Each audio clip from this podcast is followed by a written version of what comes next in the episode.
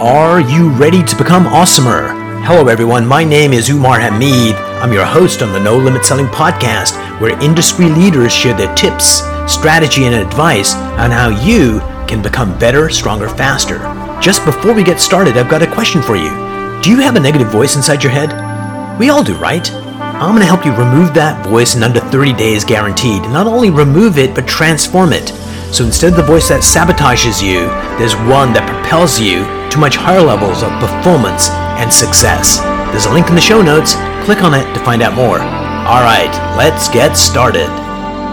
Hey everyone, another episode of the No Limit Selling podcast. And today I have the privilege of having Mary Grothe here with me. She comes from the House of Revenue, which is like a kick ass perfect name for a firm that helps organizations grow their revenue. Mary, welcome to the program. Thank you for having me.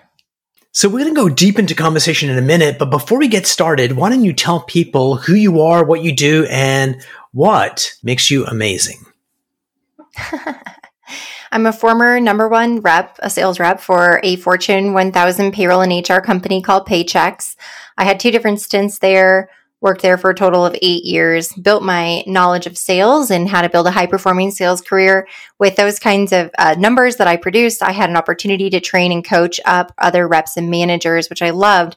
That led me to, in 2017, starting a firm called Sales BQ, which was recently rebranded as House of Revenue.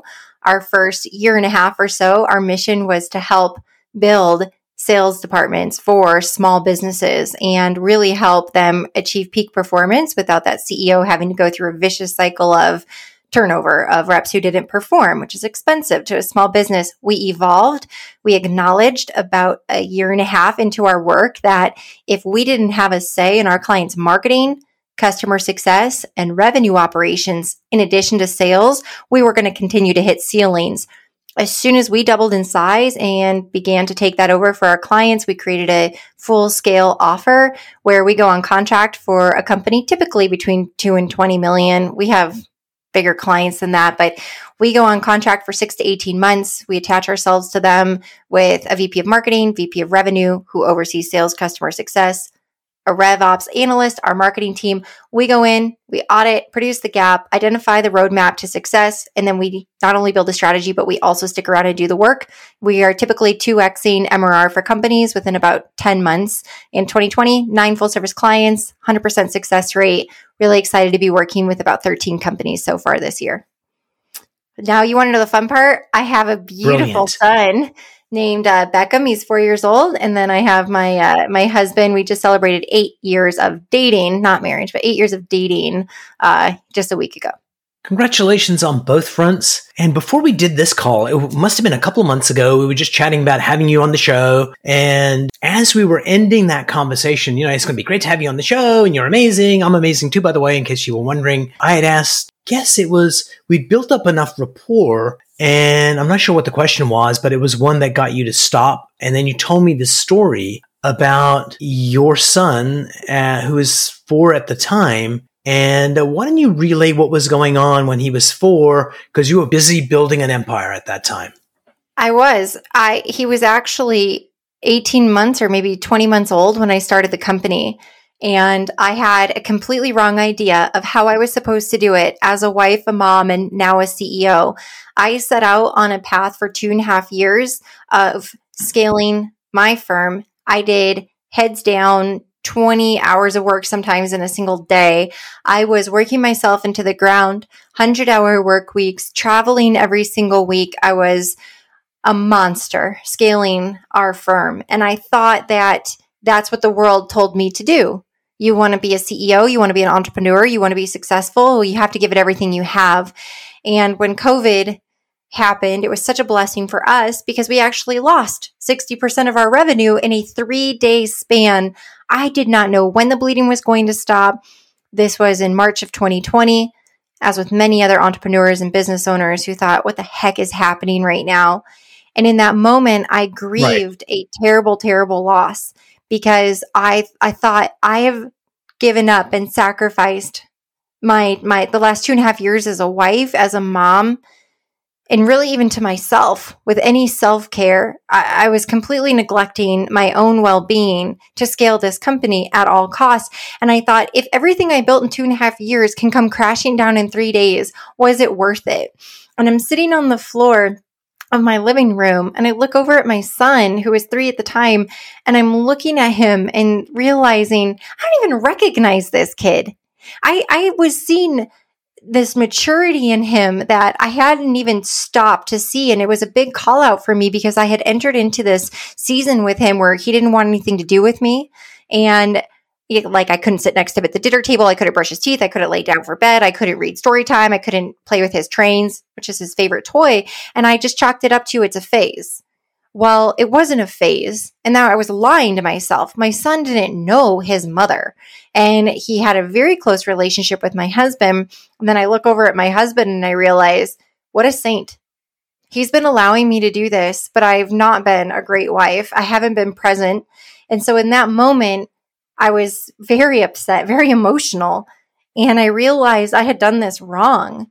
And that's where I made a commitment that I was going to rebuild this company and I was going to rebuild my life. And I did just that. So fast forward a year and I rebuilt my home life. I have been able to work on our marriage in a way that we're in an incredible spot today.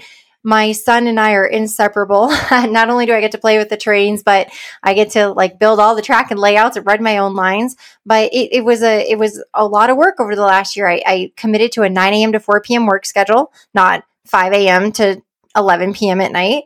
And I've been able to restore that. So uh, over the last year, also, our company was the biggest, the most profitable, and getting the best results for our clients we've ever had.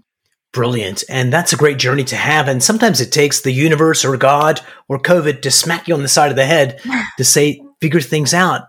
Because in our culture, it's tough for men, it's twice as hard for women. But in our culture, we have this, you know, do you want to build a company or do you want to have a relationship with your family? And the reality is, and this is a truth to your listeners and viewers, is that true leaders make shit up.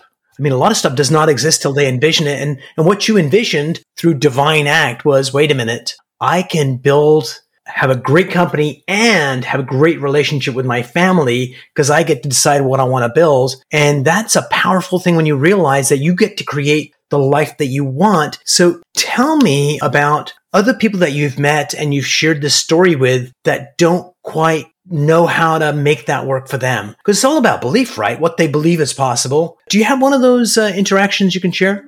Yes. Step number one, like you said, is to believe that it can be done. And then you have to map it out and you have to choose it. So I am working with a female executive right now on this who was very convicted by my story in saying, Oh my gosh, I'm missing out on the life of my kids. And she has three kids, whereas I just have the one. And the acknowledgement was exactly as you just said. It was an awareness point to say, I thought this was how it's supposed to be. If I'm going to be an executive and be successful in my career, I can't have it all as a wife and a mom. If I want to be that amazing wife and mom, I should choose to be at home, but that's not what I've chosen. And so in that conversation, the steps were easy to follow. One, you have to envision it. You have to believe that that life even exists of that future life where you have condensed work hours that you can be present at the times that matter, times of day, and that can shift week by week based of activity. So envision it when you just have to even say like, because that's for me, that was my biggest hangup. Before COVID, I knew I was struggling with this problem. And I had a female executive friend of mine say, why don't you just go into the office at nine and create time for your son in the mornings? And I looked at her and I laughed in her face. Do you not know who I am? I can't work a nine to four workday. That's impossible. I'm scaling a company. It doesn't work that way. And I laughed in her face because I didn't believe that it was possible. Now, COVID helped me believe it was possible because I had 60% of her work taken away. So, anyway, I had a lot more time. But with that, with this uh, executive that I'm working with now, it's when you have to envision it and believe it. Two, how do you get there? Well, one thing that we found to be successful is making a timesheet of where time is spent every single day. Oftentimes, executives, especially right. high powered, talented executives, will have struggled uh, challenges with delegating and they want to take on more than they should or that they need to. And so it's being able to make a list chart of everything you do on any given day, week, month, or quarter and saying, what are these need to stay with me? What are these can be taught to another team member? Where do I struggle with delegating? And then the last thing is getting control of the calendar. So after you make those decisions, then it is time blocking. The first thing I did is I blocked out every single day. I am not allowed to be, have a meeting booked on my calendar by anyone in my company, any client, any prospect, any anyone before 9 a.m. It's blocked out. You can't. No one has access to put time on my calendar. And same thing after 4 p.m. Nice. It's a commitment and you have to put it into action. Then the last part would be find an accountability partner is to share this dream and vision with somebody that when that work does creep back in, when the excitement and growth of in your role or your company is happening, who's going to hold you accountable and have a tough conversation if you get out of order with what you've committed to which is brilliant advice. People think it's impossible to do. I was interviewing uh, another CEO and he said, uh, by the way, you know, I run this company. I have two other companies that I run. I'm writing my fourth book. I'm a triathlete and I turn my business phone off every day at five o'clock because I decided that I wanted to life and I'm just super, super efficient in what I do in the time that I have that I get everything done. And I think it's, uh, we get caught up in the trap. This is the way it's supposed to be done. And if I'm truly dedicated, I need to put in these hours. And the other component of it that, you know, we don't need to go down, but pretty much, you know, if you decided to focus on family a little bit more, it's almost like a sign of weakness. But if a guy did it, it's like, oh my God, he cares about his family. So there's like this double standard that a society puts. But I think for women themselves, they put more pressure on themselves than anyone else. Yeah, I would agree. And look, you just can't listen to that crap. That's what I would just say right there. I have decided to not listen to the noise and not listen to what people believe are the discrepancies in women and men and whatnot. I saw a tweet the other day that had a female founder on there. And actually, I take that back. I saw it on LinkedIn and she has a gorgeous photo and it's a brilliant shot. And then it says, I am a female founder with the word female with the line crossed through it. And she says, you know what? How about I'm just a founder? How about I'm like everyone else and I'm going to tackle this in the way that's right for me, right for my family. I'm going to write the rules on how this can be done and remove these barriers.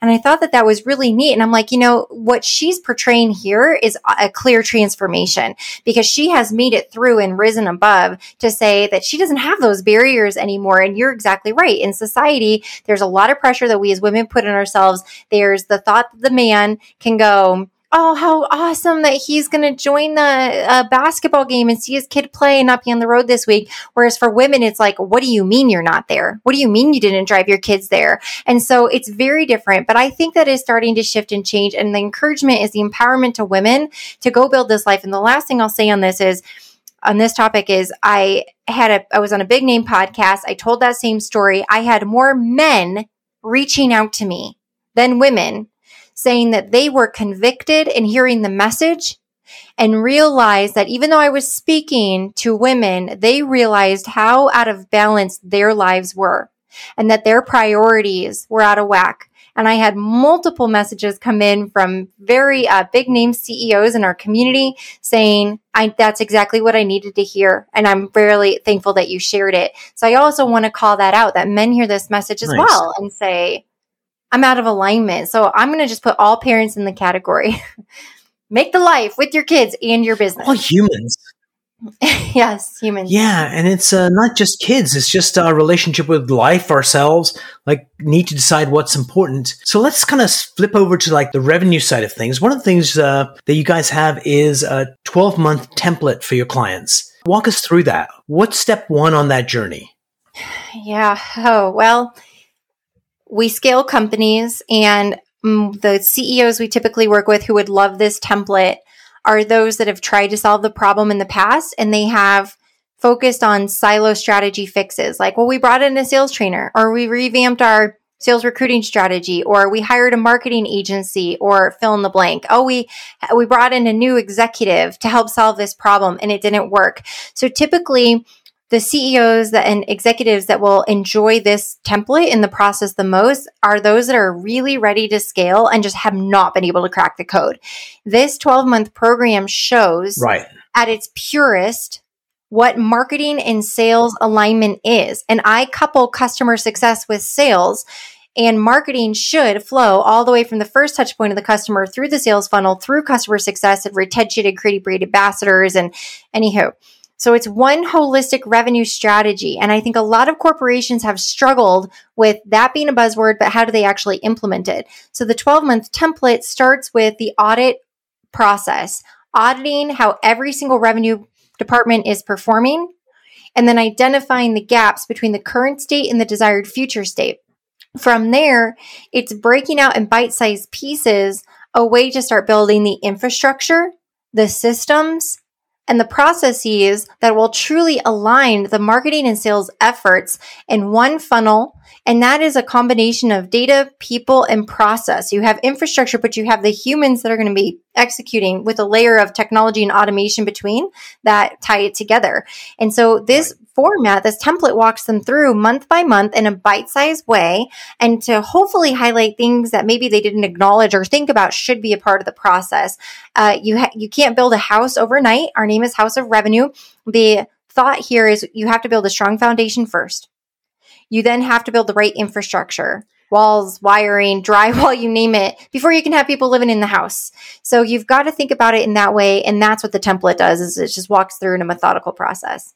Brilliant. So let's go back to that audit because a lot of times companies this is my uh, hallucination is that a lot of times companies go okay the problem's over here and we need to go fix that but they don't take the time to a is it a problem and if it is what's really causing it how does this impact the other departments how are they all playing together? A, that's difficult for them to do, and you can uh, address whether that's a true statement or not. And then two, I don't think they have the skill set to really look with an unbiased eye on what's really going on.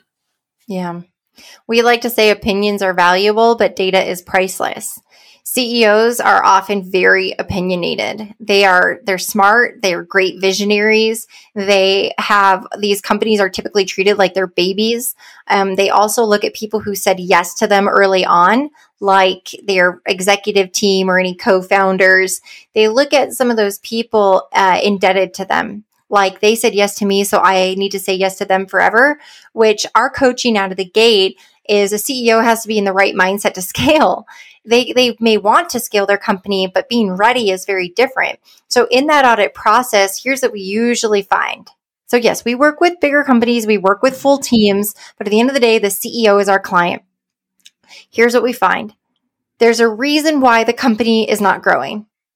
And you can typically trace that back to the CEO for a decision or a belief system that they have around a certain item. Or, for example, the team who got you to this point may not be the team that takes you to the next point. But some CEOs are paralyzed in acknowledging that fact and thinking that they may need to turn that role in their COO position or that they may need to find a new VP of sales or shift their function within the company. The second component is that same uh, acknowledgement that they may have some subconscious unwillingness to change with their processes. So they may have some passion points about the way things are done in their company. And so there are sometimes sacred cows that aren't able to be discussed, but yet those sacred cows may be significantly holding them back. So we find that CEOs who are unwilling to change certain components, they are having to build systems around those. And that's band-aiding and that is not setting them on a stage for scale. So that's very difficult. Another thing that we identify in the audit. The last part, so we have uh, people and processes, we have data. We usually see a gaping hole with the way that founders and CEOs are capturing and measuring data. In fact, one of our clients, hopefully you'll like this story, changed the name of their lead sources every year for the last three years. Do you know what that does for year over year reporting? You can't see any trends. Nightmare. If you're have where the business is coming yeah. from. And if you're calling an employee referral one thing one year, and then you call it, um, you know, an inbound through internal, an internal referral, so that you change the name of it and you also change the definition of it, you have very, very messy data to the point that that's something that you have to look through in an audit to say, do we even have the correct data that's telling us a story, or do we need to start capturing the right data and metrics today and have that clear line into what the data is telling us? So, three things come up so number one, sometimes the CEO needs to be changed. The person that hired you may not be the person that can grow that company to the next level. And they may be another position. Have you come across that? And how do you have that conversation?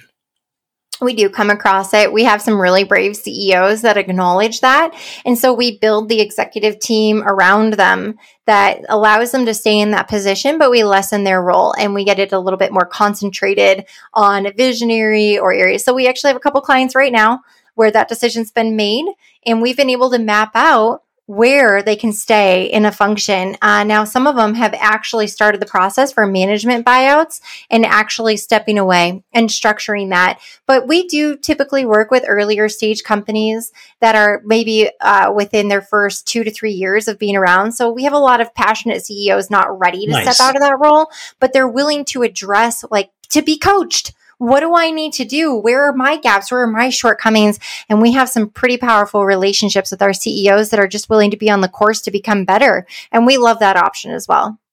Brilliant. Question two.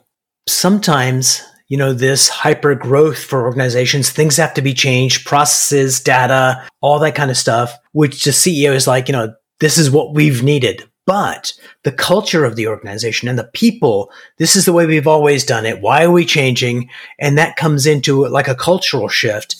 How do you address that? Mm, yeah. So it's about, I remember reading a book called Who Moved My Cheese.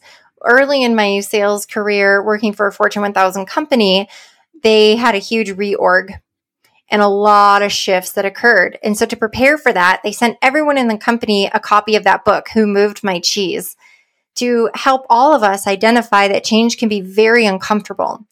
And if we don't acknowledge the benefits right. and the why behind it, we may be resistant, resistant, and through that resistance can ha- actually hinder the process significantly. So I would say for the, the companies that we get to work for, it is about ensuring everyone understands the why behind it. Additionally, whenever we're doing our audit process and we uh, the deep dives, we meet with every key stakeholder and the people who whose lives we are about to change because we can pull some pretty unbelievable information from them on how the organization can improve in the specific processes that they have.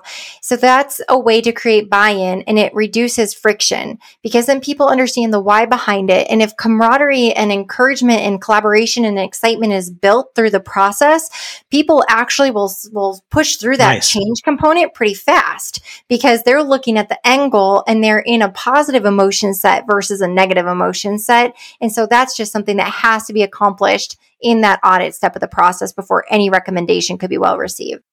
Brilliant. Now, here's the third and final question Data is data, and data is dead, and data is totally useless unless you can analyze the data and get some insights. So, A, uh, you know, you, this is your bread and butter. But B, how do you train your clients to get the insights? You can show them, but how do you show them that way of thinking that can bring out insights that can help them accelerate their growth?